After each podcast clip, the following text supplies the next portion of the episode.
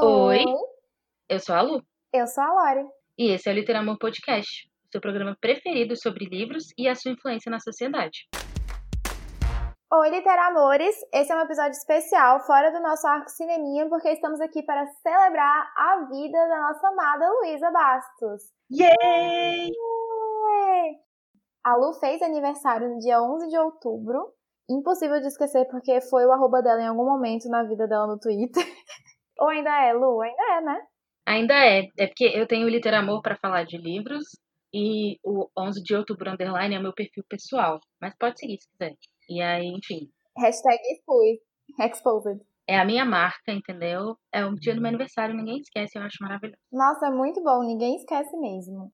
E como a gente ama aniversários nesse perfil, a gente vai fazer esse episódio especial. Estou um pouco ansiosa, porque eu quero muito ver as respostas da Lu e porque eu quero muito que ela se divirta nesse processo. E eu quero saber o que ela vai falar, eu acho que ela vai sofrer um pouco com algumas respostas. Eu tô ansiosa porque eu não sei nada, né? E é isso. Eu não sei o que vai acontecer, eu não sei as perguntas, eu não sei nada. Isso nunca aconteceu na história desse podcast, entendeu? A gente sempre tem um roteirinho que a gente vai falar, mesmo que tenha surpresas no caminho, a gente sempre sabe. Exatamente. Hoje não, hoje eu tô aqui sem nada, sem roteiro, sem nada. A Lu, planejadora e controladora, está se tremendo ali na casa dela. Exatamente. Bom, vocês viram no meu episódio de aniversário que a Lu é super organizada e ela dividiu tudo em categoriazinhas, porque ela funciona assim, o cérebro dela é super maravilhoso, categorizado e tudo mais. O meu cérebro é um pouco mais freestyle, ele é um pouco mais bagunçado. Então as categorias aqui vão ser um pouco aleatórias, mas vocês vão se entender nesse processo. Quero ver se a Luísa vai sobreviver a essa desordem. Socorro. Ah, Lu, primeiro fala, quantos aninhos você vai fazer? 23 mais um? Gente, de acordo com a data do meu nascimento, esse seria o meu aniversário de 24 anos, né? 24 primaveras e tal. Porém, o coronavírus veio e matou metade do nosso ano, mais da metade já do nosso ano. Então, na minha mente, eu não estou fazendo 24 anos, entendeu? Eu estou fazendo 23 mais um ano que não contou na vida. E aí, ano que vem, a gente volta a contar e tal. E é isso. Vou aderir. Fiz 24 mais um ano que não contou. Exatamente. Muito bem, muito bem. 24 anos de pura leitura. Então, o primeiro bloco é um jogo rápido. Lu, a regra é, você tem que falar a primeira coisa que vier à sua mente. Não é pra pensar muito, não é pra prolongar a resposta, nem pra ficar explicando muito. Só... Socorro. Tá bom. Cor. Azul. Fruta. Maçã. Nossa. Adoro, é uma das minhas preferidas. Mas ela não gosta de morango, gente. Julgando. Sim, muito julgada. Vou ser cancelada aqui nesse episódio. Comida preferida, bora. Pizza. Ai, delícia. Agora uma comfort food, uma comida do conforto, assim. Quero um quentinho no coração. Brownie. Delícia. Uma bebida. Suco de limão. Oh, eu pensei que você ia falar água com gás. Amo. Com limão espremido. Sabia que eu comprei água com gás? Falei, mãe, quando você for no mercado comprar água com gás, eu estou com saudade de comer um docinho no café e tomar uma água com gás junto. Aí eu comprei água com gás. Tô diminuindo o doce, então não foi com doce, mas tenho tomado água com gás até em casa, olha só. Gente, segundo o Guilherme, gostar de água com gás significa riqueza. E todo rico gosta de água com gás com limão espremido. Ele diz que é sinônimo de ascensão. Se o seu paladar tá pedindo água com gás e limão espremido, é ascensão no capitalismo. Olha só, o meu paladar é de rico, mas, né, a conta bancária ainda não. Tá prometendo isso aí. Eu recebo. Um doce. Putz, um doce? É, você pode falar um tipo, ou tipo, sei lá, você não gosta de morango, chocolate. É, qualquer coisa com chocolate pra mim tá valendo. Um perfume. Nossa, um perfume? Cara... Não vem nada na minha cabeça, assim, perfume, nome de perfume, né? Mas eu geralmente uso perfume com cheiro de lavanda. Eu amo cheiro de lavanda. Um sonho. Conhecer Paris. Um objeto que você gosta. Kindle. Uma atriz. Uma atriz? Emma Watson. Maravilhoso. E um ator. Chris Evans. Ai, gente, ele é incrível. Um lugar. Pode ser tanto desde a sala da sua casa, que eu acho que ninguém mais tá amando tanto a casa agora. Eu acho que antigamente a minha resposta seria meu quarto, mas... Eu não aguento mais meu quarto, então eu vou falar praia. Saudades, praia. Ô, bichinha. Saudades, né? Chegamos à categoria Top 3.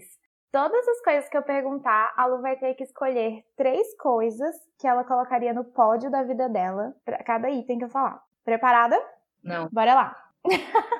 Se isso aqui fosse um vídeo, você ia ver a minha cara de desespero.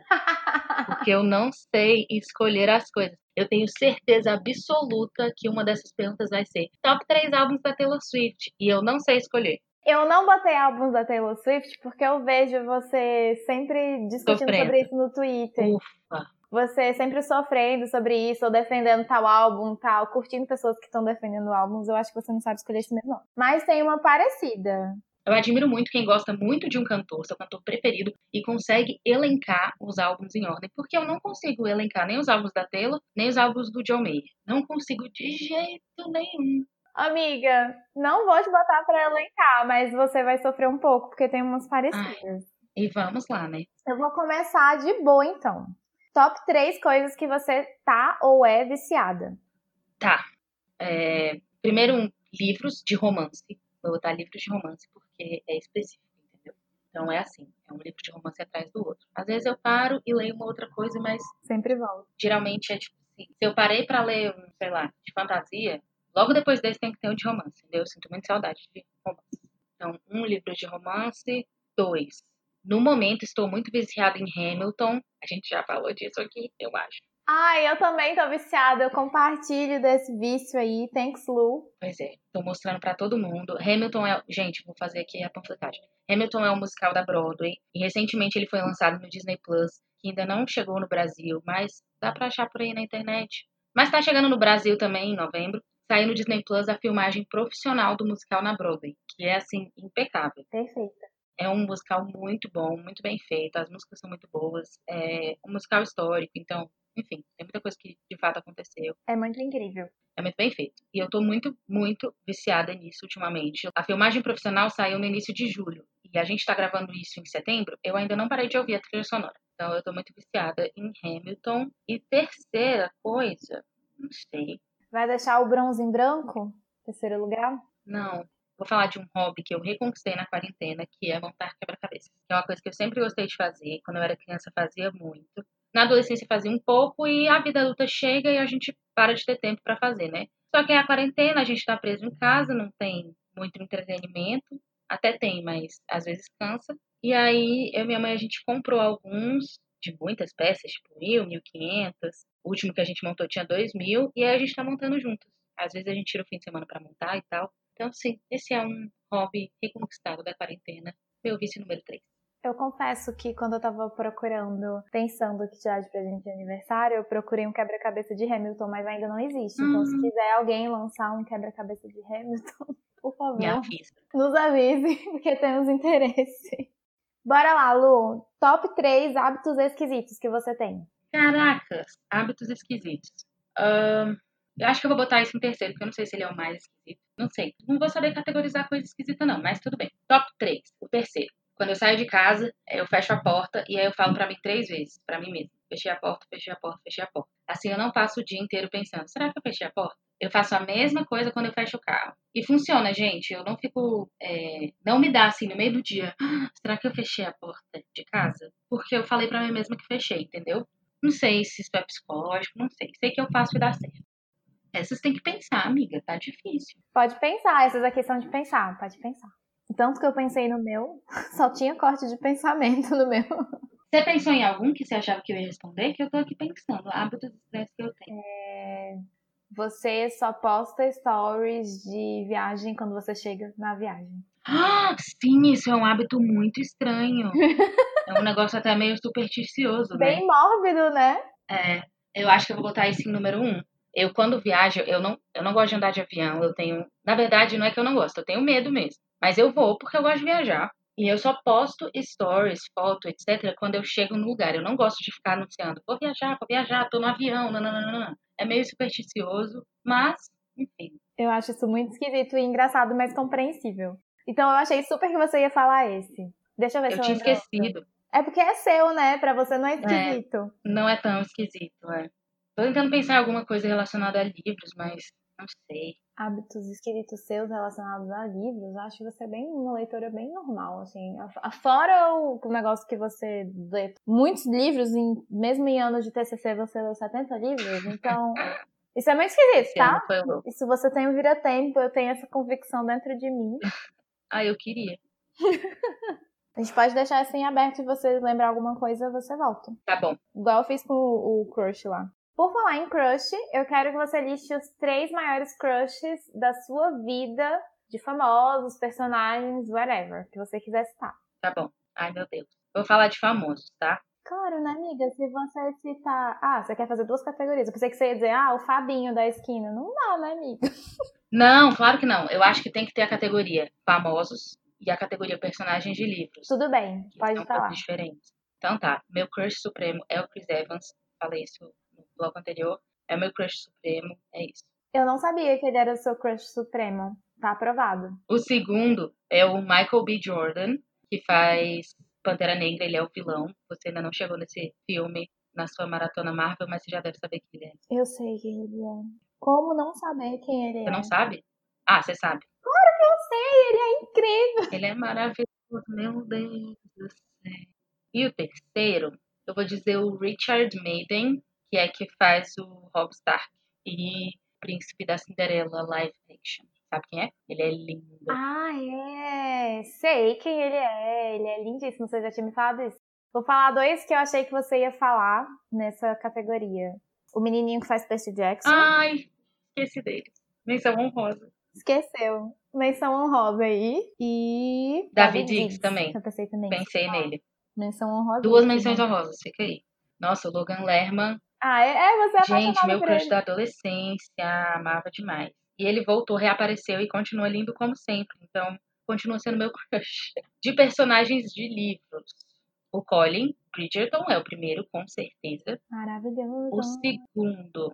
Que difícil, né? O segundo é o Michael, de O Diário da Princesa, Michael Moscovitz, que foi o meu primeiro crush literário da vida inteira. E me marcou. E é isso. Volta e meia eu lembro as coisas que ele faz por ela no livro, principalmente nos últimos, né? Que eles têm aquela brigona. E ele, tipo, guarda o colar por anos. Ah, não. Ai, que ótimo. Então, Colin Bridgerton, Michael Moscovitz e... O Nicholas St. John, de 10 Formas de Fazer um Coração Se Derreter, da Sarah MacLean. Eu amei muito esse homem também. Ah, eu falei desse também no meu especial de aniversário. Não dele, mas da parromanista dele. Que é incrível. Esse livro é incrível. Leiam. Pensei que você ia citar. Você não citou o meu amado da minha alma dos personagens, que é o Michael Starling. É, eu falei um de Bridgerton, então... Deixei espaço para outros. Outro Michael aí. Tudo bem, vou te perdoar, porque foram muito bons os que você falou. Top 3, esse é polêmico. 3 coisas que você acha que são superestimadas. Na sua opinião, as pessoas dão bola demais e esse Top. Negócio não é tudo isso. Polêmico. Número 1, sushi. Totalmente. Gente, eu não gosto de sushi. E antes que você venha nos comentários do Instagram, em algum lugar no e-mail, me xingar, falar que eu comi errado, eu já comi mais de 3 vezes, tá? Que as pessoas falam, você tem que provar sushi 3 vezes, é na terceira que dá certo. Gente, se eu tenho que provar um negócio mais de uma vez pra dar certo, não era pra dar certo, mas tudo bem. Então, Friends, eu não gosto de Friends, número 2. Isso é verdade, ela sempre curte uns tweets que eu fico assim, caraca, velho, magoei. Eu não gosto de Friends e... Ai, gente, é isso. Passou muito tempo de Friends já, e aí as pessoas ficam soltando notícia falsa, tipo, vai voltar Friends, e aí a galera vai à loucura, e é falso, e eu fico, cara, supera. As coisas começam e acabam, entendeu? Eu sou muito tranquila, assim, com coisas de... Eu sofro, claro, eu acho, poxa, que triste, a série tá acabando, as séries que eu gosto e tal, mas se não tem início, meio e fim, fica esticado e fica ruim, entendeu? Então, acabou Friends, deixa Friends lá. Daí, tipo, toda semana no meu Twitter é alguém problematizando uma coisa de Friends, que é uma série dos anos 90. É uma série dos anos 90, é claro que vai ter coisa problemática, entendeu? É que nem How I Met Your Mother, eu amo. E às vezes eu reassisto, mas sempre que eu reassisto eu fico, poxa, pesado, hein? Não precisava. Mas é isso. No passado a gente achava normal certas piadas e hoje a gente entende que é errado e que não podemos reproduzir. Então, Friends, bem superestimado. E a terceira coisa, tô tentando pensar aqui, não sei, alguma coisa que eu vi que todo mundo gostou, que eu li que todo mundo gostou e eu achei ruim. Nossa, não sei, tem que ver, talvez não. Qual livro que você acha superestimado? Eu não sei, geralmente eu gosto dos livros mesmo quando tem muita hype. Tá, Rainha Vermelha você acha superestimado? Não, ninguém fala da Rainha Vermelha. É, eu não cheguei a ler, eu não gosto de falar de livro que eu não li inteiro, entendeu? Eu tentei ler Rainha Vermelha, comecei mais de uma vez, mas não cheguei nem na metade. Então eu não posso falar assim, ah, é superestimado, porque eu não li tudo pra falar o que é. Sabe o que eu achei que você ia falar? Tá? Morango. Porque você não gosta de morango e todo mundo idolatra coisa com morango. E, inclusive, é mais caro, porque é difícil. Pode ser. É, eu não gosto de morango puro, assim. Morango fruta. Morango puro ou morango na sobremesa, morango fruta. Mas, tipo, sei lá, picolé de morango, sorvete de morango, eu acho de boa, entendeu? O meu problema é com morango à fruta. Eu acho que é muito azedo e as pessoas idolatram. É, pode ser morango aí no terceiro. As pessoas idolatram morango demais. O Guilherme tá ali. Véi, a Luísa não gostar de morango é muito xarope, ele falou. Mas eu tenho um paladar meio infantilzinho, então não me levem tão a sério. Quer dizer, com sushi sim, que o sushi eu realmente insisti. Beleza. Top 3 viagens que você já fez. A primeira foi quando eu fui pra Nova York. Essa foi a melhor viagem da minha vida. Gente, eu amei conhecer aquela cidade que é cenário de um monte de filme. Você sente que você tá andando pelos filmes. Muito bom. Gostei muito. Morro de vontade de voltar. Nova York... A viagem para São Paulo, que eu fiz no final de 2019, pro show do Shawn Mendes, foi uma viagem muito legal. Eu acho que o 2 eu vou dar para essa viagem, eu vou roubar, tá? Eu vou dar para as duas viagens que eu fiz para São Paulo. Por quê? Uma foi para Bienal e a outra foi pro show do Shawn Mendes. Só que nas duas, além desses dois eventos que eu fui, eu conheci bastante a cidade. Então, numa eu conheci uns lugares, na outra eu conheci outros lugares. Então, foi uma viagem legal. As duas foram. Então, top 2, as duas viagens que eu fiz para São Paulo. E top 3, a viagem que eu fiz pro Rio, pra ir no show do John Mayer, que foi pro momento que eu tava vivendo, foi em 2017. Pro momento que eu tava vivendo, foi muito importante, sabe? A viagem em si. Não só o show, mas o planejar a viagem, comprar as coisas. Tipo, foi uma viagem que eu paguei 100% com o meu dinheiro. Então, foi uma viagem que pra mim foi muito importante. Fiz com uma amiga minha, a Luísa, que ama esse podcast. Oi, Lu, maravilhosa, bonfá. Fofa. E foi a nossa primeira viagem juntas também, então foi muito divertido. E também o show do John, que é um artista que eu amo demais. A Lu ama ele demais também. Foi uma coisa que a gente compartilhou na nossa amizade toda, e a gente compartilhou o show também. Então foi uma viagem que tá aí no meu top 3. Fora que o Rio de Janeiro é maravilhoso, né? Meu Deus. Agora, a próxima pergunta, ela parece ser a mesma, mas não é. A primeira foi sobre viagens. Uhum. E a próxima é sobre lugares que você ama. Isso pode ser a biblioteca que vende livros só de romance lá nos Estados Unidos. Tipo, lugares, entendeu? Tá. Tem uma praça, já que você falou a biblioteca que vende romance, tem uma praça em Nova York, que é a Union Square. Na verdade, não é uma praça, é um quarteirãozinho. E lá tem uma livraria chamada Strand Bookstore, que é uma livraria que tem muitos livros usados, mas ela vende livros novos também. E essa Union Square é na área da Universidade de Nova York. Então, a livraria tem preços muito camaradas, porque é na área da universidade, né? Então, tipo assim, quando eu fui lá, na época que o dólar era $2, eu comprei livro por, tipo, $3, R$6, 6 e pouquinho. Então, foi uma viagem que eu voltei com muitos livros. E é uma livraria muito bonita, ela é bem conhecida, apesar de ser uma livraria independente. E o quarteirão todo é muito bonito, tem um parque e tal. É uma área universitária, então ela é mais amigável, né? Não tem aquela cara... Porque muitos lugares em Nova York tem cara de prédio de empresário, essas coisas, né? Que não é tão amigável para turista, mas essa área não. Essa área é bem legal. E a livraria é maravilhosa. 2. Eu sou apaixonada pelo Parque da Cidade, de Brasília. Sabe aquela música da Legião Urbana, Eduardo e Mônica? Que ele fala, se encontraram no Parque da Cidade? Sim. O Parque da Cidade é um parque em Brasília que se chama Parque da Cidade. E é um parque grandão, é um dos maiores parques da América Latina, até onde eu sei. Pra vocês terem noção, é maior que o Ibirapuera. Sim, é maior que o Ibirapuera. E ele é na frente da minha casa. Tipo assim, ele é enorme, né? Mas eu moro de frente pra uma parte dele. É privilégio demais, assim, porque se eu quero fazer uma caminhada, eu não preciso caminhar na frente do meu prédio, eu posso atravessar a rua e eu tô no Parque da Cidade, que é um lugar mais aberto, mais arejado e tal. E eu gosto muito, assim, já fiz piquenique, já fiz encontro com pessoas da igreja, com pessoas do trabalho e tal, eu gosto muito. Às vezes tem eventos aqui, eu já fui em show gratuito no Parque da Cidade. A gente ia ter Bienal esse ano em Brasília, uma versão bem menor do que a Bienal em São Paulo e no Rio, mas a gente gosta de ir, né, Lori? Sim. E ela ia ser um espação que tem no Parque da Cidade, mas tinha um corona no meio do caminho aí, não teve. Então, assim, é um espaço aqui em Brasília que ele é muito legal, porque tem área verde, tem um lago e tal. Eu amo o Parque da Cidade. Em terceiro, eu vou dizer a casa dos meus avós. Na verdade, as duas casas, tanto a casa dos meus avós paternos como a casa da minha avó materna, pela memória afetiva, porque foram lugares onde, além da minha casa, óbvio, né, eu cresci, enfim, tenho muitas lembranças boas de brincar com os meus primos, de brincar com os meus avós e tal, e durante a quarentena eu tenho sentido muita falta disso, de visitar os meus avós, sabe? A gente deu um jeito de, tanto no Dia das Mães como no Dia dos Pais, ir lá, deixar um presente na porta, dar tchau da janela de longe, mas óbvio que não é a mesma coisa, né? Então, é isso. Adorei as suas respostas. Nunca pensei que você adorasse tanto o Parque da Cidade. Nossa, eu gosto. E quando a gente se mudou para esse apartamento, que é perto do parque, eu ainda tinha 8 anos, né? No ano que a gente mudou. Então, a gente ia muito, assim, no feriado. Aí levava a bicicleta e ficava andando. Ou então a gente levava pão para os patinhos que ficam lá no lago, tomava sorvete, água de coco. Então eu tenho algumas memórias afetivas também dessa época que a gente se mudou para cá e eu ainda era criança. Essa próxima pergunta, ela pode ser lugares, mas pode ser viagens que você quer fazer. Lugares que você quer conhecer ou viagens que você quer fazer. 3, top 3. Eu vou fazer mais focado em viagem. A primeira é Paris, que eu já falei. Tenho muita vontade de conhecer Paris e de conhecer a França como um todo. 2, a cidade de Chicago, que é uma cidade nos Estados Unidos que eu não sei explicar muito bem qual é o meu fascínio por ela, mas é uma cidade que eu tenho muita vontade de conhecer. Já vi muitos filmes, já vi as pessoas falando que é uma cidade...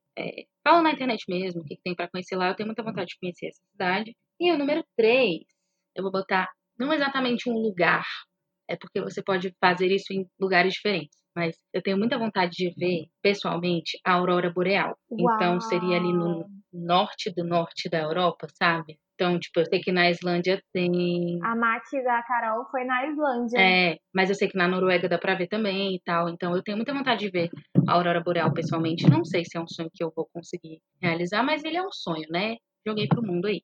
Adorei suas respostas. Tá, eu acho que você vai adorar essa pergunta e eu acho que eu sei algumas das respostas. Assuntos que você poderia palestrar sobre por 3 horas ininterruptas em cima de um palco. Nossa! O primeiro é a vida e obra e carreira de Taylor Swift. Eu sei falar de tudo, eu sei falar das 3 coisas, da carreira, de todos os álbuns, de tudo que aconteceu e da vida dela. Eu sei falar da vida pessoal. Ah, a Lorena sabe. Sim, a gente tá num processo um pouco parado, ela tá me educando em Taylor Swift. Que eu falo assim, ah, tem essa música que é muito boa, não sei o que, não sei o que. Ela escreveu sobre esse dia, 24 de maio, eu sei. Acompanho a Taylor Swift desde 2010, eu sei tudo da vida dessa mulher. 2. Eu poderia passar 3 horas falando sobre como é ser professora em Brasília, em escolas particulares, né? Que eu não dou aula na rede pública, talvez um dia, mas eu consigo passar 3 horas falando só sobre isso, falando só sobre a minha experiência em ser professora. Tem muitas histórias engraçadas, histórias ruins, muita coisa. E 3º, livros. Demorou a colocar, eu tava aqui, uai, o que tá acontecendo? Tipo assim, eu acho que eu sei falar sobre coisas mais específicas dentro do universo literário, no sentido de, tipo, não só 3 horas sobre livros, mas 3 horas sobre livros que eu li, entendeu? Se você quiser saber sobre os livros que eu li até agora, nesse mês, aí eu consigo passar 3 horas falando. Mas, sei lá, me pede pra falar 3 horas sobre fantasia, eu não sei falar, entendeu? Então tem que ser mais específico. Mas sim, livro. Amiga, já que a gente falou de Taylor Swift, eu preciso que você sangre um pouco agora. E aí você vai ter que falar 3 músicas da Taylor que você tem aí no seu top 3, no seu coração. Gente, caiu minha internet aqui. Não tô mais participando da gravação. Você tá zoando, né? Não, eu falei brincando, porque tipo assim... Quê? Como assim? Você quer que eu elenque 3 músicas da Taylor Swift? Impossível. 3 músicas da onde? Do pop? Do country? 3 músicas que me fazem chorar? Não, de que marcaram sua vida. Em alguma coisa desse sentido. Eu fui muito legal porque eu fiz um top 3 Taylor pra poder fazer um top 3 músicas em geral. Tá bom. Então eu vou 3 músicas da Taylor que me marcaram, tá? Não necessariamente são as que eu mais gosto. A primeira é Love Story, que foi a primeira música dela que eu ouvi e marcou muito a minha vida naquele momento. Sim, eu ouvi e pensava no crush da adolescência, quem nunca, né? Me arrependo um pouco, mas tudo bem. Outra música que marcou muito a minha vida da Taylor foi Holy Ground.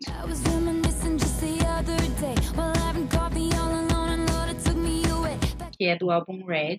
É minha música preferida desse álbum. E eu amo muito essa música, é uma música super animada e tal. E na época que ela foi lançada também marcou muito a minha vida. Eu ouvia bastante e quando eu lembro da música, eu lembro da época que ela foi lançada, né? Que o álbum foi lançado e das coisas que eu vivi naquela época. Então, me marcou bastante. E outra, vou falar Don't Blame Me. Don't blame me, love made me crazy. If it doesn't, you ain't doing it right. Do Reputation. Que é a minha música preferida do Reputation, que é o álbum, né?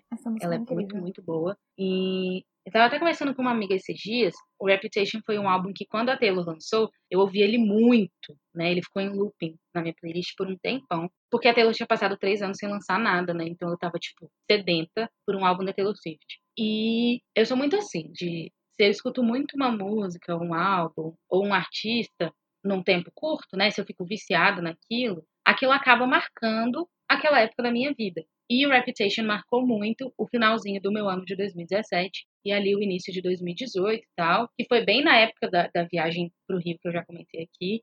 Então, Don't Blame Me por isso, porque marcou essa época da minha vida, junto com o resto do álbum, mas essa música mais que as outras, porque era a que eu mais ouvia. Gostou? Gostei muito. E agora você vai dizer 3 músicas do John Mayer. Tá. Top 3 John Mayer músicas. A primeira que vem na minha mente é Clarity.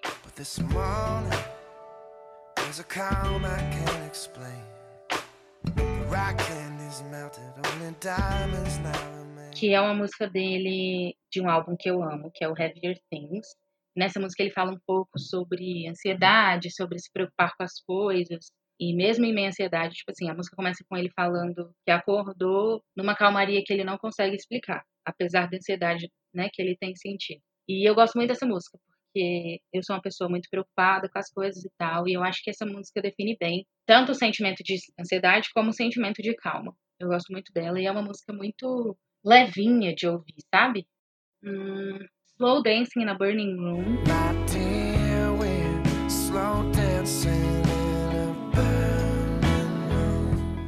Que é a minha música preferida do John, da discografia dele inteira, porque é uma música que desde a primeira vez que eu ouvi, eu consigo sentir a dor dele. E toda vez que eu escuto, eu sinto a dor dele por meio da letra e por meio dos acordes. Eu acho que é uma música perfeita, assim, para você entender o que o artista estava passando quando ele escreveu aquilo. E eu amo isso na música. E eu amo isso no John. Então, essa é a minha música preferida dele, porque é uma das que mais me faz sentir, sabe? O que ele estava passando.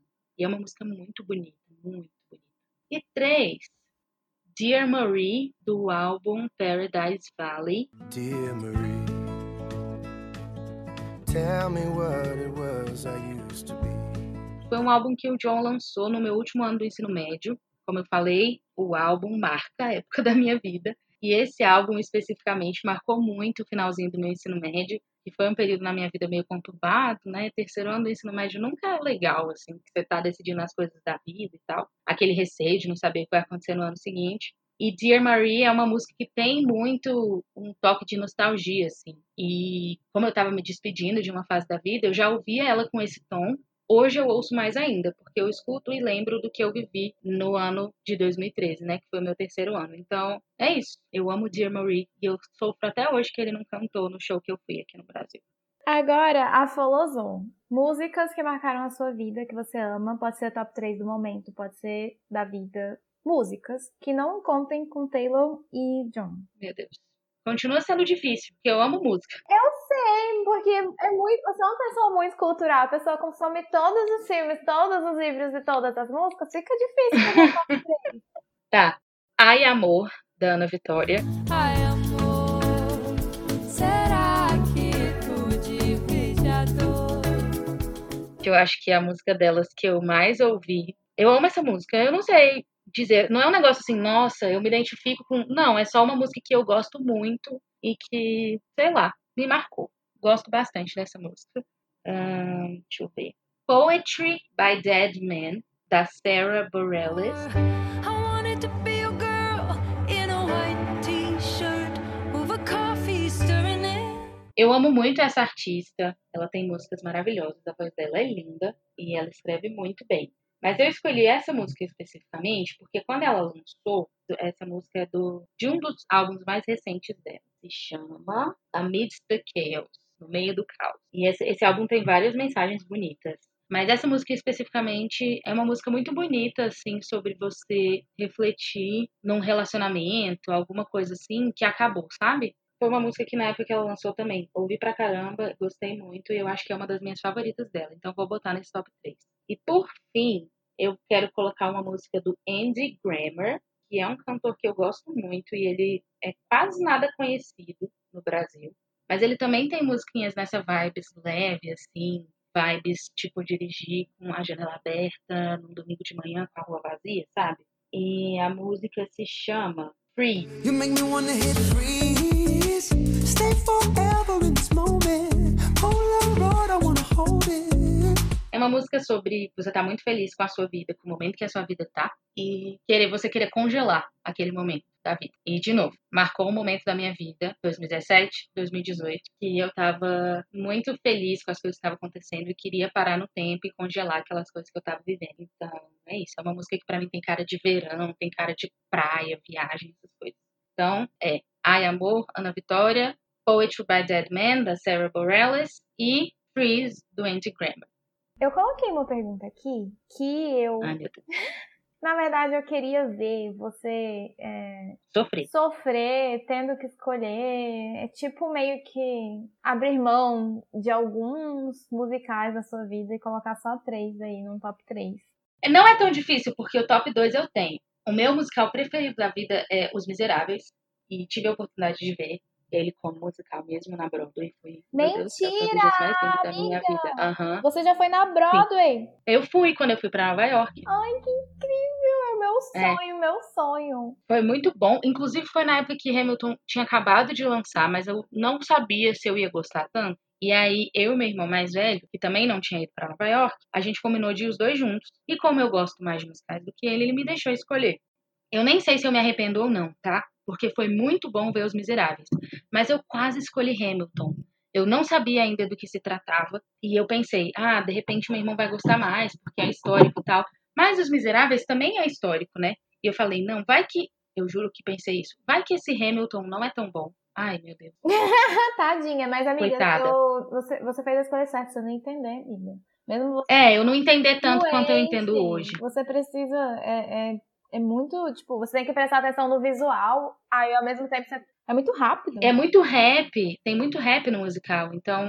Sei lá, eu não teria entendido ele de cara na primeira vez. Não sei se eu teria gostado de ver a primeira vez ver lá, né? Mas ainda quero ver um dia apresentado ele. Nossa, eu super quero. Mas agora que eu já sei quase as letras decoradas, sim, só não sei cantar, porque não tem desenvoltura. Aí eu acabei indo pra Os Miseráveis, porque eu pensei, é o meu musical preferido da vida, eu amo o filme, eu com certeza vou gostar, não tem como errar, sabe? Então, bora, fomos. Gente, que coisa linda, sério, chorei, me arrepiei. Eu ficava me segurando pra não cantar, porque tinha gente do meu lado que não me conhecia. Tinha o meu irmão que não ia achar maneiro também, mas foi muito, muito, muito bom. Então, meu musical preferido da vida é Os Miseráveis. O segundo é Hamilton. Ele subiu. Gente, Hamilton chegou sem intenção de estar e foi direto pro número 2 na minha vida, porque é maravilhoso, maravilhoso. E o terceiro é muito difícil. Eu já vi tantos musicais na minha vida. Sabia que você ia dar uma chorada. High School Musical não vai entrar, infelizmente. Porque... Poxa, nossa, velho. Giovana, amiga da Lu, amiga minha, você tá ouvindo isso, Giovana? Gente, mas é porque High School Musical marcou minha vida, é muito bom e tal, mas você vai botar o High School Musical no mesmo top de Hamilton e Os Miseráveis? Não dá. É difícil. Isso aí é consciência de classe dos musicais. Complicado, é. Eu acho que vou colocar Mamma Mia, porque foi um dos primeiros musicais que eu vi, assim, filme, né, óbvio. Na época que eu tava descobrindo que eu gostava de musicais, né, até então eu só gostava de High School Musical mesmo. E é um filme muito engraçado, as músicas são muito legais. A continuação que lançou alguns anos atrás também é muito massa, eu tinha medo de estragar, mas acabou que eu acho que eu gosto mais das músicas da continuação do que do primeiro, mas... Mamma Mia, há uns 2 anos, eu acho, não sei mais se foi em 2019 ou 2018, tá? A Giovana vai saber. A gente assistiu uma apresentação dele aqui em Brasília, em português. Muito legal. Ai, que incrível. E é muito legal, assim, foi a primeira vez que eu vi um musical que tinha sido traduzido, então as músicas eram em português, era tudo em português, e ficou muito massa, muito bem feito. E é isso. Mamma Mia, here we go again. Eu adoro Mamma Mia, mas eu reconheço que é ruim, mas ele é realmente um filme que não se leva a sério. E tá tudo bem, ele se propõe a não se levar a sério. E eu gosto das músicas, eu fui pro cinema assistir o segundo e amei ainda mais, é isso aí. Sim. Amei, eu amo também Mamma Mia. Eu só não assisti ainda Os Miseráveis, porque, né, eu evito sofrer, como vocês sabem. Mas eu quero assistir porque eu tenho um projeto da minha vida de assistir todas as obras que contenham Anne Hathaway. E ela está lá, inclusive ganhou o Oscar por ter participado 8 minutos do filme e quebrado o coração de todo mundo. Anne Hathaway nessa coisa, meu Deus. Achei suas respostas muito boas. Pensei que você ia sofrer mais, mas tudo bem. Top 3 séries. Sofra. Nossa, difícil. Meu Deus. E então cabe a Luísa Bastos categorizar isso em subcategorias se desejar. Se você quiser fazer top 3 séries de comédia, top 3 séries... whatever. O pior é que eu vejo mais série de comédia, então das outras categorias não vai ter tanto pra fazer um top 3, sabe? Então eu não vou fazer. O que eu vou fazer? Minha série preferida da vida inteira, top 1. Lorena, eu te odeio tanto agora. Eu vou botar Brooklyn Nine-Nine como top 1, porque eu gosto muito. Eu não amo. Tô em dia, mas amo. Segundo, vou botar Jane the Virgin, que é comédia. Incrível, drama, amo. Muito boa, muito bem feita. Ela consegue ser uma novela mexicana ao mesmo tempo que ela satiriza novelas mexicanas. Sim, muito é bom. Muito boa. Em terceiro, eu vou botar The Office. Não tem como não botar. Porque é uma série que ela tem início, meio e fim. E o fim amarra tudo. É um fim muito bem feito. Não é tipo How I Met Your Mother, que chega no final e eles acabam com tudo. Ela é bem amarradinha e você acompanha a vida dos personagens de uma forma, né, por vários anos. E eu gosto muito de The Office. 20 minutos, engraçada. Top 3 filmes pra assistir 1000 vezes. O Diário de uma Princesa 2. Obviamente. Não tem top 3 sem esse filme. Segundo, A Proposta. Também assisti 1000 vezes. Sei as falas, sei tudo. E o terceiro, eu vou entrar no meu Netflix e ver a minha aba assistir novamente, que é só esses filmes.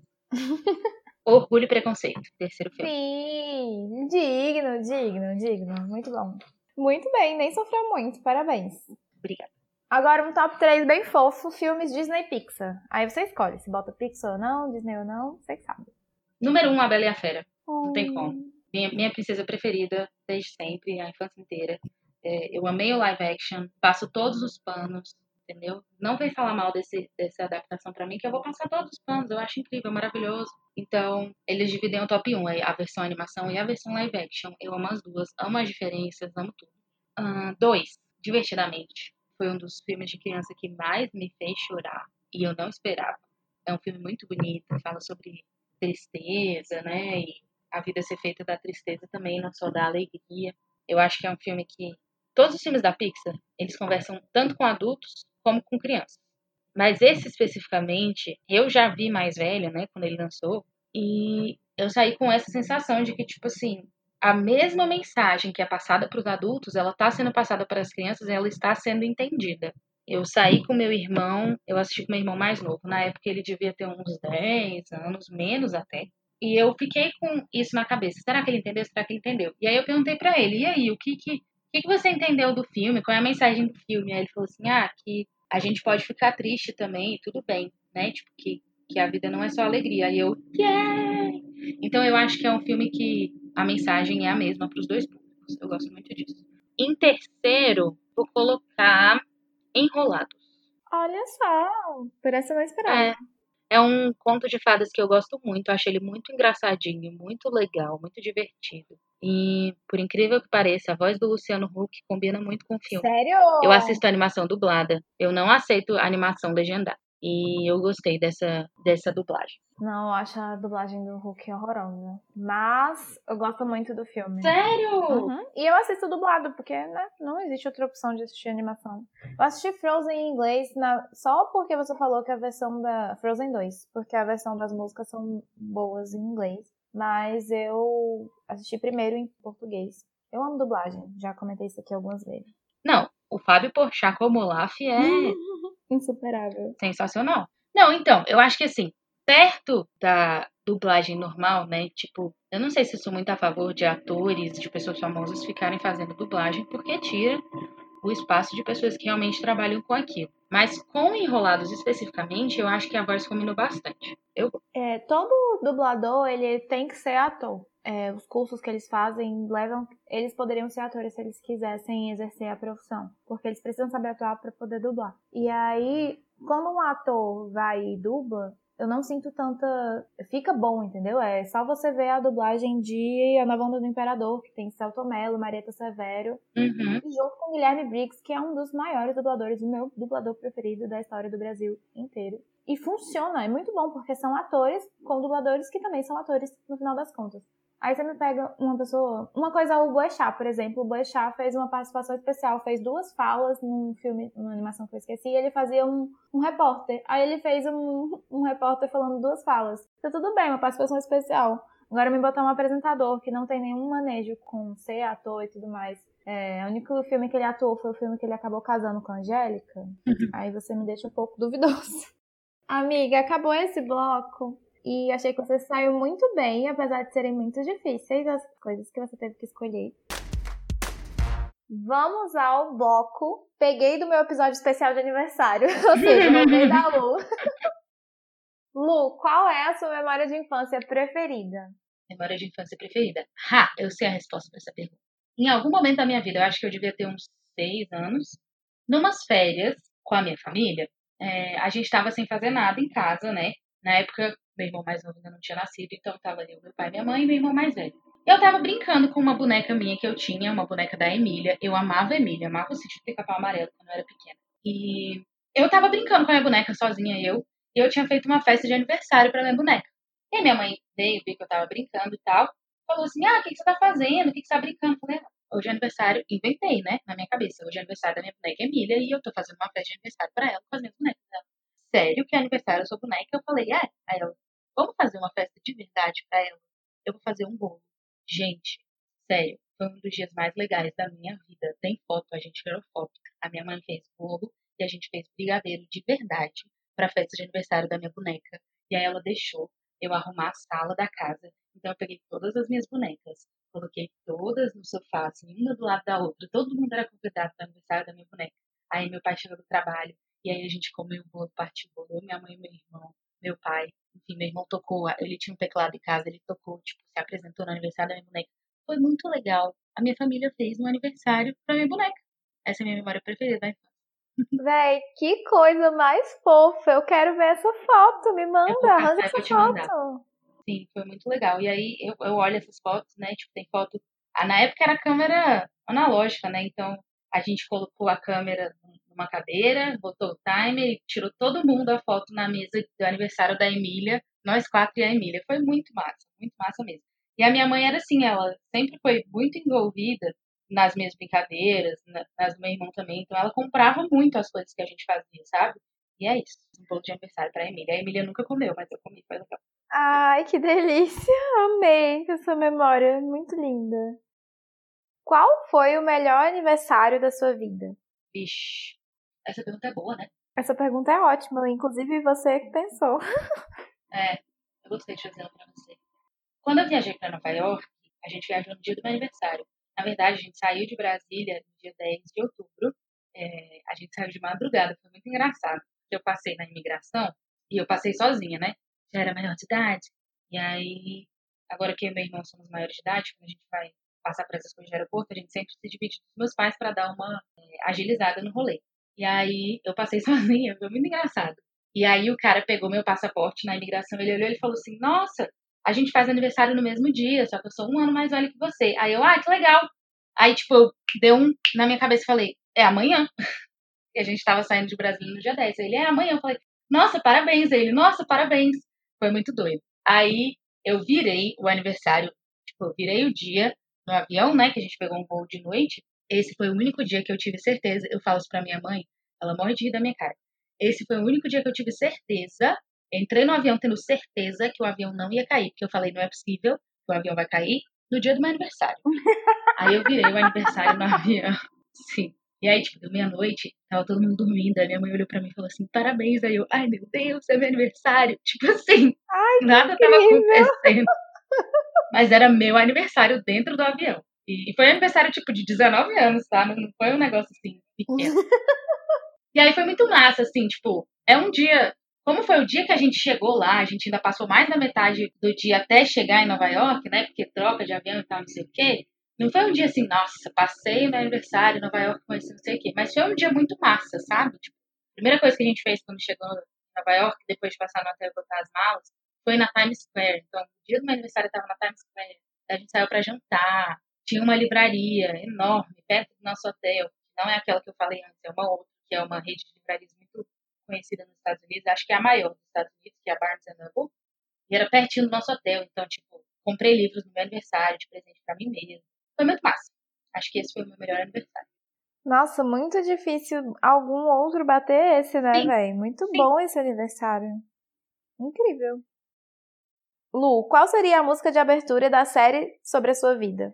Aí você escolhe se você vai querer colocar uma música geral ou você vai querer colocar uma música para a temporada atual da sua vida. Você que sabe. Nossa! Uma música para a temporada atual da minha vida seria... É muito difícil para uma temporada. Não, para a temporada atual é muito difícil, porque a temporada atual que estamos todos vivendo é uma temporada muito paia. Então... temporada atual, me encontra da tua janela. Me conta da tua janela e me diz que um... Sim, exatamente. Para a vida de todos nós, né? Tipo isso. Então, pensando numa música para a minha vida inteira, né? Para uma série sobre a minha vida no geral, eu colocaria... Aqui eu coloquei no top 1 do John Mayer, que é Clarity. Que é uma música, como eu falei, ela tem uma letra muito bonita, ela tem uma vibe muito leve e ela fala muito sobre ansiedade, sobre calma, que eu acho que são coisas que tem muito a ver comigo.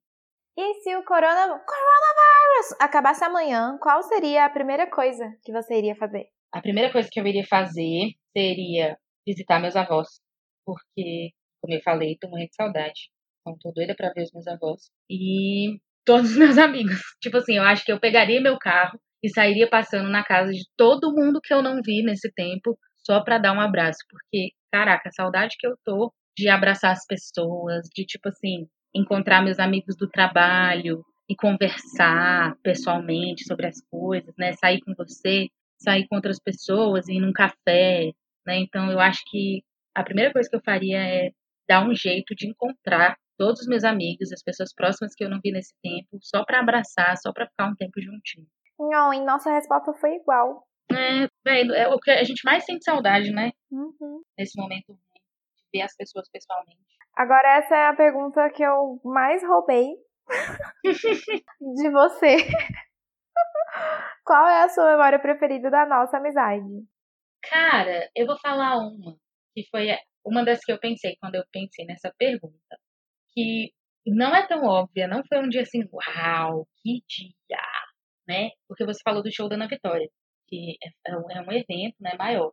Mas uma das primeiras que veio na minha mente foi o dia que a gente foi na biblioteca de Brasília. Brasília tem uma biblioteca que fica no centro da cidade e não é tão conhecida assim pelas pessoas. Acho que nem quando o turista vem aqui a gente leva, né? Nunca levei lá. A gente leva em outros lugares ali no centro, mas na biblioteca não. E é uma biblioteca muito bonita por dentro e por fora, né? Que um dos prédios de Brasília que foi arquitetado pelo Oscar Niemeyer, né? Então é muito bonito. E foi um dia muito legal, assim. Eu gostei muito de conhecer a biblioteca, ver o que tinha lá dentro, conhecer um pouco mais da história de Brasília, né? Que lá tem algumas coisas sobre isso. E logo depois a gente saiu para tomar sorvete e discutir um livro Bridgerton, né? Então, foi um dia muito massa desse ano que a gente passou saindo todo mês. Chegamos ao último bloco desse episódio maravilhoso sobre a única e insubstituível Luísa Bastos. Vamos falar sobre livros, porque tava demorando, né? Tava guardando o melhor pro final. A gente conheceu um monte da Lu, suas preferências esquisitices e tudo mais. E agora a gente vai saber um pouco mais sobre o que é que ela anda lendo, o que é que ela anda recomendando por aí. E a gente vai ter até um top 3 exclusivo sobre literatura. Vamos lá, então. Lu, quais foram os 3 últimos livros que você terminou de ler? Então... Hoje, a gente está gravando esse episódio no dia 18 de setembro. Então, quando vocês ouvirem ele no dia 16 de outubro, isso vai ter mudado. Mas, no dia 18 de setembro, os últimos 3 livros que eu li foram... Ih, eu esqueço o nome, peraí. Não, é porque eu tô lendo essa série da Sarah MacLean, E é tudo entre não sei o que e não sei o que lá. E aí eu nunca lembro qual é o não sei o que e o não sei o que lá. Então eu vou ter que olhar. Tá. O último que eu li foi Entre a Ruína e a Paixão, da Sarah MacLean. Antes desse foi Texas Destiny, da Lorraine Heath. Nunca sei. E antes desse, Entre a Culpa e o Desejo, também da Sarah MacLean. 3 romances de época. Sim. É, por isso que no momento eu tô lendo um contemporâneo, pra sair um pouquinho da vibe, mas ainda no romance. A Lu organizou uma leitura coletiva dessa série da Sarah MacLean. Sim. Então, se você não soube, se você perdeu a sua oportunidade, fique ligado, porque pode ser que no futuro apareçam outras leituras coletivas. E é muito gostoso ler em grupo, gente. É muito gostoso quando você tá naquela agonia pra comentar aquela cena. Uhum. E aí você não tem ninguém do lado que leu aquele livro, você tem que ficar segurando. Ué, isso não acontece quando você tá lendo em grupo. Então é muito legal participar dessas coisas. Fiquem de olho no @_literamor_ pra você ver as coisas que a Lu anda aprontando por aí. É, essa série da Sarah é a série O Clube dos Canalhas. E esse que eu falei, o último que eu li foi o 3º e o antepenúltimo que eu li foi o 2º. Eu pensei nessa leitura coletiva porque a Lori tinha acabado de ler a série, que tá toda no Kindle Unlimited, inclusive o box, com os 4 livros, tá no Kindle Unlimited. E a Lori amou, assim, se viciou, né, e tal. E principalmente o último livro, né, Lori, que é um dos próximos que eu vou ler. Ela gostou muito. E aí eu falei, cara, eu preciso ler.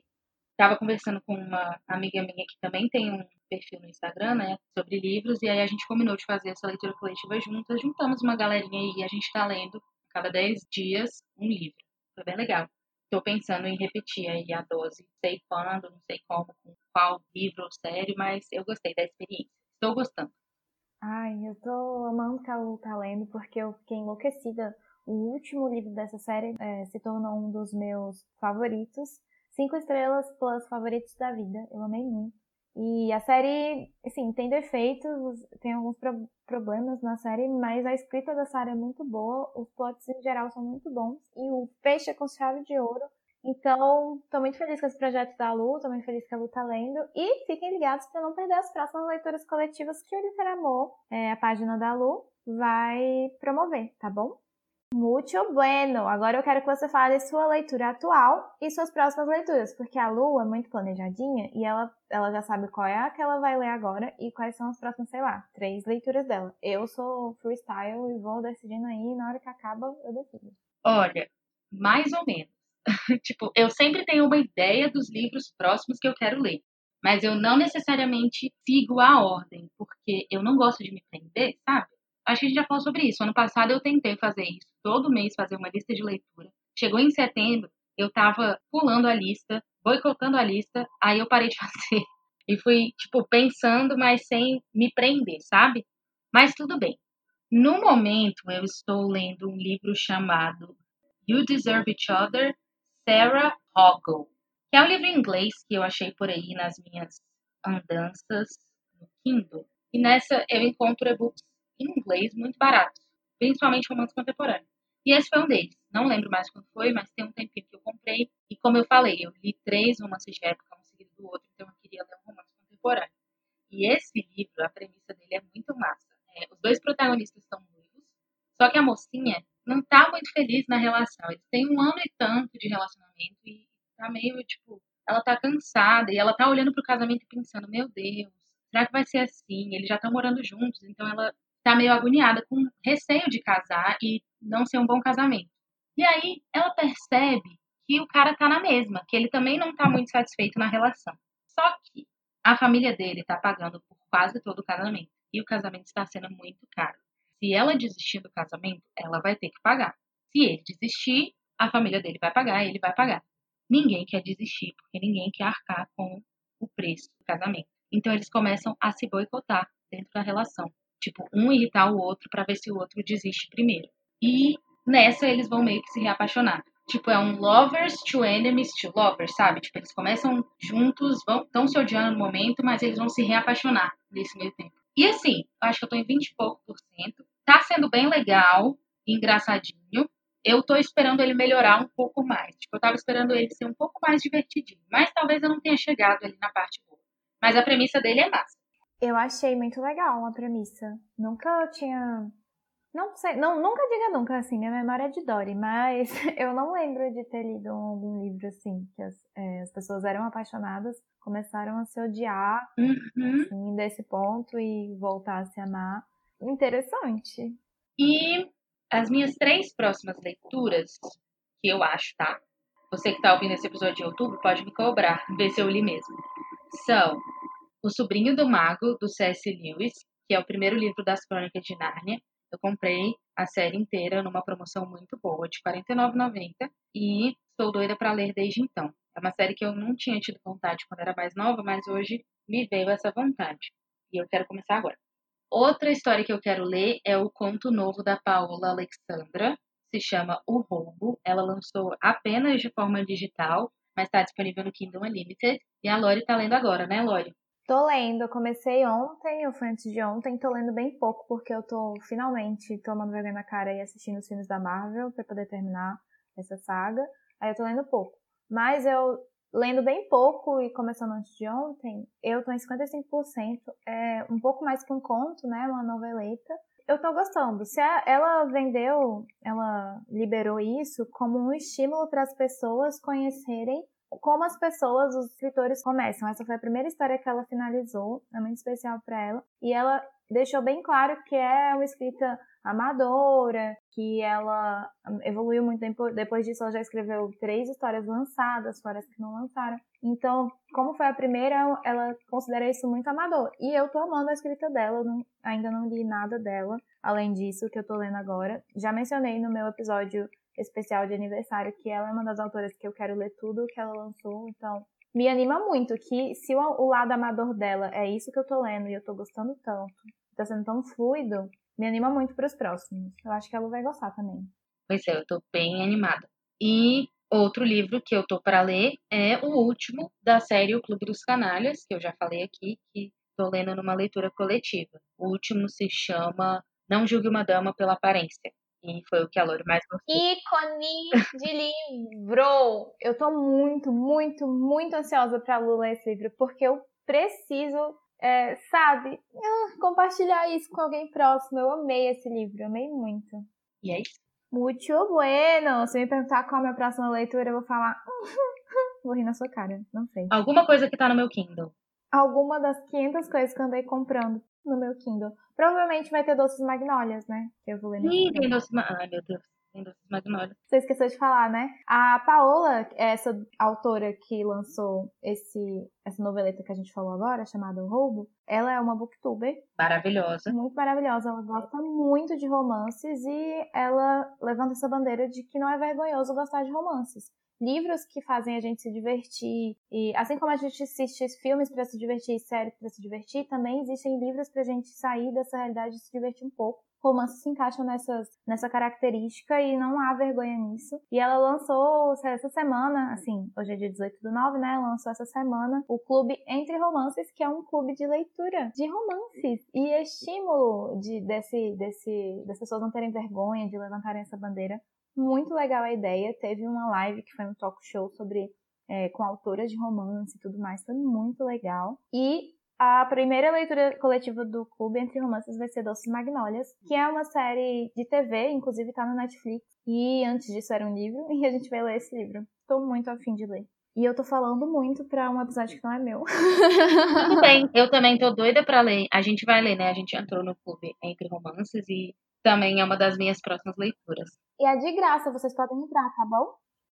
Lu, agora, uma edição que você ama muito, que você tem na sua estante, e o porquê, e uma edição que você quer muito, uma edição desejo, que você quer comprar. Tá, uma edição que eu amo muito, é um livro que eu ganhei de aniversário do meu irmão, há uns 2 anos, que é uma coleção da Jane Austen em inglês. É um livro só, que tem todas as histórias que a Jane Austen escreveu, e ele é muito bonito. A capa dele é de tecido, ele vem numa caixa, assim, embaladinho, numa caixa de madeira. É muito, muito bonito. E tem toda a questão afetiva também, né, que foi um presente e tal. Eu gosto muito dele. E uma edição que eu tô querendo muito comprar a edição da Martine Claret de Os Miseráveis. Eu nunca li esse livro, mas como vocês já viram nesse episódio, Os Miseráveis é o meu musical preferido, é uma história que eu amo muito, e por muito tempo eu pensei, Não vou ler esse livro, tem mais de 1000 páginas. Só que aí, de uns anos pra cá, eu descobri que eu consigo ler livros de 1000 páginas. Se eu insistir, se eu me organizar, etc e tal. Então eu coloquei como meta, de algum momento na minha vida, não necessariamente agora, ler este livro. Então eu quero essa edição e quero ler. Copiei do meu episódio de aniversário, foi você que criou essa pergunta. E é assim, um autor que você sente vontade de consumir tudo que lança. Olha, a Julia Quinn é uma autora que eu tenho muita vontade de ler tudo que ela lança e tudo que ela já lançou. Tem uns livros até que as pessoas já falaram assim, ah, esse não é tão bom, ah, esse mocinho é muito babaca, não dá pra passar pano. Eu falo, tudo bem, eu quero ler mesmo assim, porque eu quero falar que eu li tudo que ela publicou. Ela é uma autora que eu gosto muito da escrita dela, já me tirou de ressaca, sempre me prende muito rápido, sempre me faz rir, e eu gosto muito. Será que tem alguma outra? Não sei. Mas ela é a primeira que vem à minha mente. Muito bem, agora eu quero saber seu enredo preferido. Eu me enganei toda nessa resposta quando eu fui dar essa resposta no meu episódio. Mas você é uma perita em enredos, então pode falar aí o que você anda gostando muito, o que você prefere. Eu gosto muito daquele Se Odeiam e Depois Se Amam, né? Que em inglês se chama Enemies to Lovers. Mas não é o meu preferido. Eu descobri que o meu preferido é o tipo de história que é O Segredo de Colin Bridgerton, que é tipo... Um personagem percebe que o amor da vida dele esteve ali o tempo inteiro, sabe? Tipo, nossa, eu cresci junto dessa pessoa e do nada olhei e era diferente. Não sei de cabeça muitos livros que eu li com esse tipo de história, mas é um tipo que eu gosto muito. E esse é um tipo de narrativa que às vezes é muito encontrado no Melhores Amigos que se apaixonam, né? Porque é isso, Melhores Amigos, e um dia eles olham e falam, eita, o que é isso? Que não necessariamente é um dos meus preferidos, mas quando bem escrito eu gosto muito de Amigos que se apaixonam. Que mundo ficcional você gostaria de conhecer? Ah, Fih, difícil essa pergunta. Haha, muito difícil. Tu fez essa pra mim também. Eu sei, é horrível, essa pergunta é muito difícil. Veja que eu fui muito bondosa, não falei pra onde você fugiria, pra onde você moraria, só conhecer, então você não precisa nem se preocupar em falar pra sempre. Você começou a ler Corte de Espinhos e Rosas, né? Nossa, mas assim, comecei 2 páginas, né? Nem conta. Pois é, tem que voltar. No segundo livro, ela visita, conhece e descobre um lugar chamado Velares. E pela descrição que a autora faz, parece um lugar muito bonito, sabe? Então, tipo assim, eu não tenho vontade de morar em nenhum mundo mágico. Vocês sabem bem que eu não sou tão da fantasia assim. Mas, assim, pra conhecer, passar um dia, ver como é que é, eu gostaria de conhecer esse mundo. Parece ser muito bonito. É uma cidade muito massa. E eu não posso falar mais porque você não leu. Então, vamos ficar nessa. Com que personagem você se casaria e por quê? Essa pergunta é sua também. Eu casaria com Colin Bridgerton. Imaginei. Mas, assim, sem pensar 2 vezes. Porque ele é... Incrível. Um fofo. Uma pessoa... leve, assim, de bem com a vida, espirituoso, gente boa, engraçadinho. É o tipo de pessoa que eu iria gostar de ter por perto, então eu casaria com ele. Uma personagem que você queria ser amiga? Cara, é uma resposta não tão óbvia, eu acho. Quando a gente fez o episódio de Harry Potter, eu já falei isso aqui. A Gina, em português, me surpreendeu muito, porque nos filmes ela é meio pamonha, assim, meio trouxona. E nos livros ela é incrível, incrível, incrível, incrível. Tão incrível quanto a Hermione e outras personagens femininas da saga. E isso foi uma coisa que me marcou muito, porque, eu falei isso no episódio, eu não esperava que ela fosse tão maneira. Então, até quando eu falo para as pessoas que ela é uma das minhas personagens preferidas de Harry Potter, todo mundo fica, nossa, ela? Eu falo, gente, é porque ela é incrível, então eu ia gostar de ser amiga dela. Agora vamos para uma subcategoria da parte de livros. Vamos fazer um top 3 só da parte de literatura. Deixei tudo separadinho assim pra não endoidar a cabeça da Luísa. Então, um top 3 de literatura. Quero saber seu top 3 de autores ou autoras. Cara, top 3. Ah, eu sou muito ruim pra essas coisas, porque eu gosto de tudo. Não, vamos fazer assim. Não precisa colocar primeiro, segundo, terceiro lugar. Me dá 3 nomes. Tá bom, ótimo. Ufa, menos mal. Julia Quinn, Vitor Martins, que é um autor legal. BR. Muito fofo. Tudo que eu li dele eu gostei. Então ele entra nesse top por isso, assim, porque nada que eu li dele eu desgostei. Ainda teve um ou outro livro da Júlia que eu fiquei, não gostei tanto, não achei tão legal. Mas o Vitor não. As 4 histórias dele que eu li eu gostei muito. E vou botar a Meg Cabot, que é uma autora que marcou a minha adolescência, a minha pré-adolescência, que eu me viciei em literatura com o Diário da Princesa. Na época eu lia tudo que ela lançava. Hoje em dia não acompanho tanto, mas sei que recentemente ela lançou alguns romances contemporâneos e tem uns nas minhas listas do Goodreads, assim, que eu tenho vontade de ter e tenho vontade de ler. Então botei ela pela memória afetiva. Top 3 gêneros literários. Romance. Romance no geral, tá? Nenhuma surpresa aqui. Aí agora você tá botando em primeiro, segundo, terceiro lugar ou você tá só dizendo? Não, primeiro, segundo, terceiro lugar. Romance primeiro, com certeza. Eu gosto de ler mais o quê? Brincadeira. Eu pensei nisso, eu falei, eu quero saber quais são os outros dois gêneros. Em segundo lugar, jovem adulto, porque livro jovem adulto não tem só romance, né? Na verdade, jovem adulto seria um macro gênero, né? Dentro do jovem adulto você vai ter romance, aventura, outras coisas, mas eu vou botar como gênero porque, tirando fantasia, eu me interesso muito por vários tipos diferentes de jovem adulto, sabe? Uhum. E no 3, eu vou colocar autobiografia. Olha só, autobiografia não passaria no meu top 3 jamais. Eu sei. Mas é que eu tenho gostado de ler, assim. Eu demoro pra ler, dependendo da autobiografia, sim. Estou há meses lendo o livro da Malala, estou. Mas estou terminando e gosto muito. Tô orgulhosa de ter colocado essa pergunta, porque eu gostei muito das respostas. Eu realmente não sabia o que você colocaria em segundo e terceiro lugar. Agora, eu quero que você fale 3 clássicos que você ama ou amou ler. Bom, primeiro é Orgulho e Preconceito, não tem como colocar outro clássico. Sem contar. Esse livro é maravilhoso. Foi um livro que me fez me apaixonar por clássicos. O segundo, talvez te surpreenda, porque eu acho que a gente nunca falou dele, é O Grande Gatsby. A gente já falou dele. Já? Já, porque eu te falei que eu dormi no cinema assistindo. Eu odiei o filme. Ai, eu amo esse filme. Mas eu tenho que assistir acordada. E tenho que ler. Ele tem, inclusive, tem no Kindle Unlimited, tá na minha lista. Eu botei porque você falou que gostou muito. Eu acho que foi um dos primeiros clássicos estadunidenses que eu li. Talvez tenha sido o primeiro, agora eu não me lembro. Mas eu gostei muito, muito dele. E, terceiro, O Conto da Aia, da Margaret Atwood. Que eu acho que ele já é considerado um clássico. Caramba, realmente, a série é tão nova que eu fiquei pensando, isso é clássico, mas o livro é antigo, né? O livro é antigo, Eu tenho pra mim que ele já é considerado um clássico da literatura. Se não for, deveria. Deveria ser, porque é muito, muito bom. Muito bom mesmo. Eu quero ler esse livro. Esse livro me doeu, mas vale a pena. Lu, livros que você indica pra todo mundo. Top 3, bora.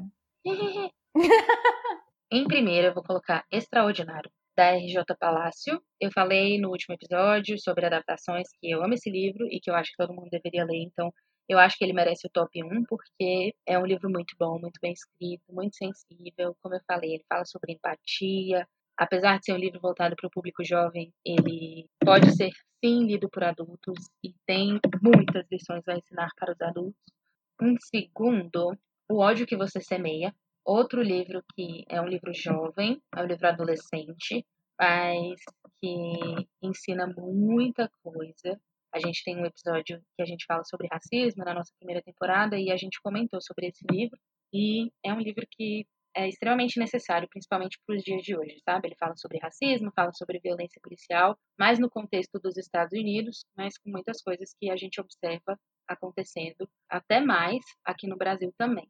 Eu sou uma grande entusiasta da literatura jovem, da literatura adolescente, porque eu acho que ela não é tão valorizada por adultos, né, por pessoas mais velhas, mas ela conversa sobre muitos assuntos importantes. Assim, de uns anos para cá, ela tem colocado em pauta muitas questões necessárias. E eu acho que é muito importante que os adolescentes estejam lendo coisas relevantes. Mas não só os adolescentes, sabe? Eu acho que nós adultos também temos muito a aprender com as pautas que a literatura jovem traz à mesa. Em terceiro, eu colocaria Quem Tem Medo do Feminismo Negro, mas a Lori já falou isso no episódio dela, então fica aí a recomendação. Menção honrosa. Menção honrosa, mas eu vou colocar Sejamos Todos Feministas, da Chimamanda. Maravilhoso, bem pequenininho. Bem curtinho, você lê assim, 1 hora, sabe? A versão escrita de uma TED Talk que ela deu sobre feminismo, e é uma TED Talk muito boa para quem quer entender o que exatamente é o feminismo, sabe? Tipo assim, a base da base da base do feminismo. Você pensa, feminismo é correr pelado na rua e não se depilar. Não, não é isso. E nessa TED Talk ela fala exatamente isso. Se você é uma pessoa que acha que todo mundo deveria ter os mesmos direitos, independente do gênero, que todo mundo deveria ser protegido de violência, que todo mundo deveria ganhar a mesma coisa fazendo o mesmo trabalho, desculpa te informar, mas você é feminista. É isso que é ser feminista. Doeu? Doeu. Apenas achar que as mulheres merecem o mesmo direito dos homens. Olha só, não é nada demais. E ela fala isso muito bem nessa TED Talk. Melhor até do que eu falei agora, muito melhor. Lu, livros que você ama reler? 3. Adorei essa pergunta. Ah, que bom. O Segredo de Colin Bridgerton. Eu já falei desse livro 50 vezes, mas eu já li esse livro 3 vezes. O Segredo de Colin Bridgerton. Sendo que ela leu a primeira vez, não tem nem 3 anos, então é muita coisa. Sim. Eu li ele uma vez por ano. Daqui a 2 anos eu vou ter lido ele 5 vezes. É da Julia Quinn, né? Caso eu não falei essa parte. Então, O Segredo de Colin Bridgerton, da Julia Quinn, é o primeiro. Em segundo lugar, Vermelho, Branco e Sangue Azul, que é um lançamento do ano passado, mas que eu já li 2 vezes. A Luísa é uma panfleteira desse livro. Eu amo esse livro. E eu já li as minhas partes preferidas dele não sei quantas vezes, porque vira e mexe eu pego e abro e leio só algumas partes. Então, nessa brincadeira aí, eu já devo ter relido umas 4 vezes algumas cenas. E tem um outro livro, que eu acho que eu nunca falei dele aqui, mas eu sei que eu já falei dele pra Lori, porque ele está no Kindle Unlimited. Se chama Primeiro, Último Beijo. Você já falou muito desse livro pra mim. Toda vez ela fala que eu tenho que ler esse livro. Ele é muito bom. É um romance muito bonito, ele é sobre recomeço. É um romance contemporâneo e conta a história de um casal que eles se conhecem desde a época da escola, mas eles só ficam juntos alguns anos depois, quando ambos já estão na faculdade e eles se reencontram. Mas ele conta a história do casal por meio de beijos. Então, não é uma história linear, sabe? Tipo, não é uma coisa cronológica. Ele fica indo e voltando. Mas a autora faz isso muito bem. O nome da autora é Ellie Harris, alguma coisa assim. E é um livro que eu já li 3 vezes. E as 3 vezes que eu li, eu chorei copiosamente. Porque é um livro que toca demais. É um livro sobre você valorizar o que está do seu lado, é um livro sobre segunda chance, sobre perdão e sobre valorizar a vida no momento que a gente está vivendo ela, entendeu? Você não sabe o que vai acontecer no futuro, então aproveita a vida que você está vivendo agora. É muito bonito mesmo. E ele é um pouco desconhecido, então eu gosto de falar dele para as pessoas, porque eu acho que ele deveria ser mais conhecido. Ele me marcou muito. Quero ler, tá na minha lista aí. Futura. Top 3 livros que você leu na quarentena. Socorro! Eu vou abrir o meu Goodreads. Pega o Goodreads, porque a quarentena é quase 2020 inteiro. Gente, eu descobri nessa quarentena uma autora nova. Eu já tinha ouvido falar dela, mas não tinha lido nada dela. É a Lorraine Heath. E eu li 4 livros dela na quarentena, 3 de uma mesma série. E o primeiro desse top 3 vai ser um dessa série, que é O Amor de um Duque. Ele é o segundo da série Scenes for All Seasons. Eu não sei porque eles não deram o nome para essa série na tradução, mas tudo bem. É a série que começa com Desejo e Escândalo. Desejo e Escândalo é um bom livro, mas eu gostei mais do segundo e do terceiro. A série tem 6, ela ainda não está completa. É uma série que foca num grupo de irmãos que são todos bastardos. Eles não são irmãos de sangue, não. Eles só foram, entre aspas, adotados pela mesma mãe, que criou os 6. Na verdade, essa mãe, eles veem ela como mãe, mas ela era uma moça na sociedade que recebia dinheiro para cuidar desses bastardos que os homens da alta sociedade não queriam, né? Então, a real é que ela não era mãe, ela cuidava deles. Mas ela cuidou deles tão bem que todos a veem como mãe. E aí cada história vai focar em um. 4 homens e 2 mulheres. E o livro que eu mais gostei, dos 3 que eu li até agora, foi O Amor de um Duque, que foca na história da Gilly, que é uma dessas bastardas. E, gente, é uma história muito bonita. Eu nem vou me esticar muito nela aqui, porque não é o propósito desse episódio. Mas pesquisem, vão atrás. Eu amei. Então, esse é o top 1. O top 2 é Teto para 2, da Beth O'Leary. Gente, eu amei. Ele foi meu livro de cabeceira no episódio passado. Então, vocês já sabem do que se trata, porque eu amei. Eu sabia que eu ia amar, mas não imaginava que eu ia amar tanto. Me surpreendi com o tanto que eu gostei, sabe? E foi um livro que, meu Deus, muito bonito, muito quentinho no coração, muito maravilhoso, todo mundo deveria ler. E o terceiro é The Bride Test, da Ellen Rohan. The Bride Test é também o segundo livro de uma série que começa com The Kiss Quotient, que já foi traduzido e se chama em português Os Números do Amor. Só que essa continuação não foi traduzida, eu não sei se ela vai ser, eu não encontrei nada quando eu procurei sobre no site da editora, mas eu queria que fosse porque o segundo livro é tão bom quanto o primeiro. É um livro que tem um protagonista autista, o protagonista masculino, e a história é muito bonita, é um livro que te faz pensar muito, por apresentar esse autismo dele, faz você pensar muito sobre o outro e como a gente nunca sabe o que se passa na cabeça das outras pessoas, as lutas diárias que elas travam, sabe? E é muito interessante para te colocar nessa posição de empatia mesmo, de olhar para a pessoa do seu lado e falar, nossa, às vezes ela tem alguma coisa e eu nem sei, sabe? Ou ela se relaciona com os outros de uma forma diferente e tal. Então foi um livro que eu gostei muito e é um romance, então dá aquele quentinho no coração e tal, é isso. Lu, a última questão do top 3 de literatura. Tá. 3 livros que você precisa ler antes de morrer, lá com seus 120 anos de idade. Meu Deus, caraca. Eu vou colocar Os Miseráveis de novo, e como eu falei, eu costumava achar que não era um desafio que eu queria me propor, mas hoje eu já mudei a minha mente, já me propus esse desafio, não sei quando vai acontecer, mas quero ler. Vou colocar Mulherzinhas, da Louisa May Alcott, que talvez eu tente ainda ler esse ano. É um livro que eu ainda quero tentar ler esse ano. Talvez eu comece esse ano e termine ano que vem, não sei. Mas ainda temos alguns meses de 2020 aí para se organizar e tentar. E eu tenho muita vontade de ler os livros do Gabriel Garcia Marques. Sim. O Amor nos Tempos do Cólera e 100 Anos de Solidão. Então vou botar os dois aí, porque são dois livros que eu tenho muita vontade de ler. A última, para fechar o nosso episódio, para fechar com o coração quentinho, que eu sei que você é boa nisso, quero que você me diga algumas de suas citações preferidas da vida. Bom, já que eu comecei com ele em tudo, eu já vou falar do momento em que o Colin se declara para Penélope em O Segredo de Colin Bridgerton, que eu acho uma das citações mais lindas da minha vida inteira. É linda demais. É, ele fala para ela bem assim, ó. Eu te amo mais que tudo, pelos filhos que teremos, pelos anos que passaremos juntos, por cada um dos meus sorrisos e ainda mais pelos teus. Cara, é muito bonito. É muito, muito, muito, muito lindo.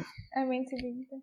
Eu gosto muito também de Uma Hora em Orgulho e Preconceito, que eu não vou achar a citação exata, mas é quando eles estão conversando no final, já se declararam, já aceitaram que se amam, e a Elizabeth pergunta pro Darcy quando que ele passou a gostar dela, né, a amá-la. Quando que esse ódio que eles tinham pelo outro virou amor? E aí ele fala que não consegue, é mais ou menos isso, ele fala que não consegue pensar no lugar ou na hora em que tudo começou. Ele fala que ele já estava no meio antes mesmo de saber que tinha começado. Porque ele estava no meio dessa afeição sem reparar que o começo tinha passado, sabe? Eu acho muito bonito também. O que mais? Quando eu tava lendo Percy Jackson, tinha uma frase, que eu acho que é o Poseidon que fala pro Percy, que é que nenhum herói está acima do medo, né? Quando ele tá em crise em uma das missões que ele tem que fazer, e ele tá em crise principalmente porque tá sentindo medo e sente que ele é menos herói por causa disso. E aí o pai dele fala pra ele, nenhum herói está acima do medo. E essas são algumas que eu consegui pensar. Me marcou muito, né? A vantagem de ser invisível tem uma bonita, você não gosta desse livro? Gosto, que é nós aceitamos o amor que pensamos merecer. Pronto, e com essa acabam as perguntas. O que você achou, amiga? Eu adorei ser o centro. Aquelas. Não, mas eu gostei de refletir sobre o que eu gosto, né? A Laura botou umas perguntas difíceis aí, então foi bom pra dar uma pensada. Gostei bastante. Ai, que bom, amiga, feliz aniversário, te amo muito, você merece ser o centro das atenções. Você é tops, eu amo ter você na minha vida. Eu também amo você, amiga. Feliz 23+1. Yay! Yay! E com essa, nós encerramos esse episódio maravilhoso. Não sei quantos mil minutos vai ter, mas eu espero que você também tenha gostado de conhecer mais a Lu. Sim. E como ela é essa pessoa incrível, tá bom? Então, nos siga nas nossas redes sociais para acompanhar nossas leituras do dia a dia. O meu é o @felicitando e o da Lu é o @_literamor_. Tanto para o Twitter quanto para o Instagram. E assim você fica ligadinho em tudo que a gente está fazendo. Inclusive, você pode sugerir temas para os nossos arcos futuros. A gente está no arco de cinema agora. E podem enviar arcos muito legais se vocês contarem o que vocês gostam de ouvir, que a gente possa falar. Exatamente. Como a Lori falou, a gente está no meio do nosso arco de cinema. O nosso próximo episódio é um pouquinho polêmico. A gente vai falar sobre adaptações que a gente gostou mais do que do livro. Pam, pam, pam. Você quer saber quais histórias foram essas? Você não pode perder o nosso próximo episódio daqui a 15 dias.